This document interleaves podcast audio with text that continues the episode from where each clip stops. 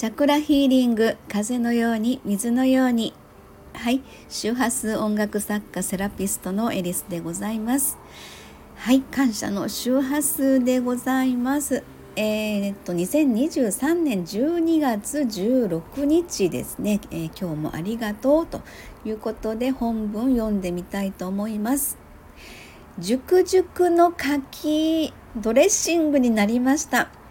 以前教えていただいた完熟柿の使い方ついでに庭のすだちも入れて柿のドレッシング美味しくできました。ふふふ。もう柿が熟々になっても怖くない。かっこ笑ありがとうございました。はいということなんですが、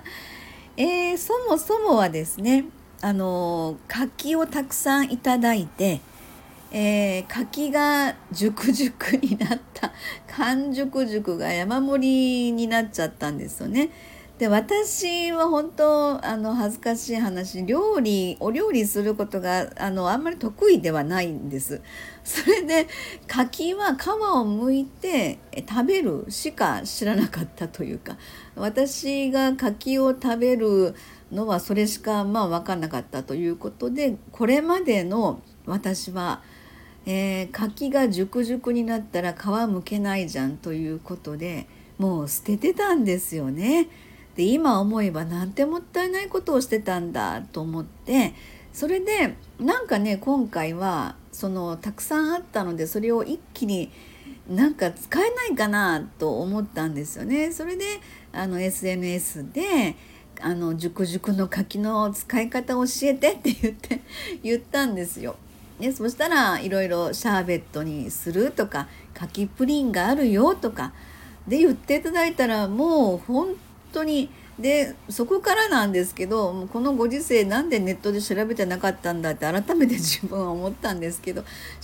べたらまあ出てきますよね。柿プリンとか。えー、柿がプリンになるの？って言ってね。えー、そんな感じの作ってみました。柿シャーベットも作って美味しかった。柿プリンも食べました。美味しかったです。でそんなんでいろいろコメントいただいたんですよね。いや本当に嬉しいなと思って。でその中であの柿のドレッシングというのをですね教えていただきまして。であとですねあのもう一個えっ、ー、と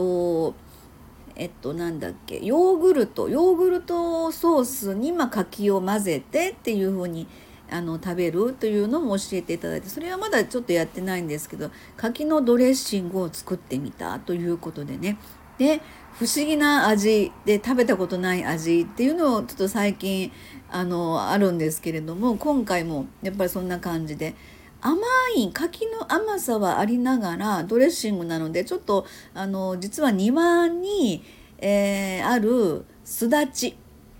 うん、これをちょっと絞って入れたいとかですね。あと塩コショウをしてっていうふうに教えていただきましたのでそんな感じで、まあ、あのドレッシングの味付けをしながらですね。ちょっと自分の好みの味に仕上げましてでそれで、まあ、サラダにかけて食べたみたいな感じでそうかこうやって食べればいいんだみたいな。ちょっと恥ずかしいんですけど改めてですね、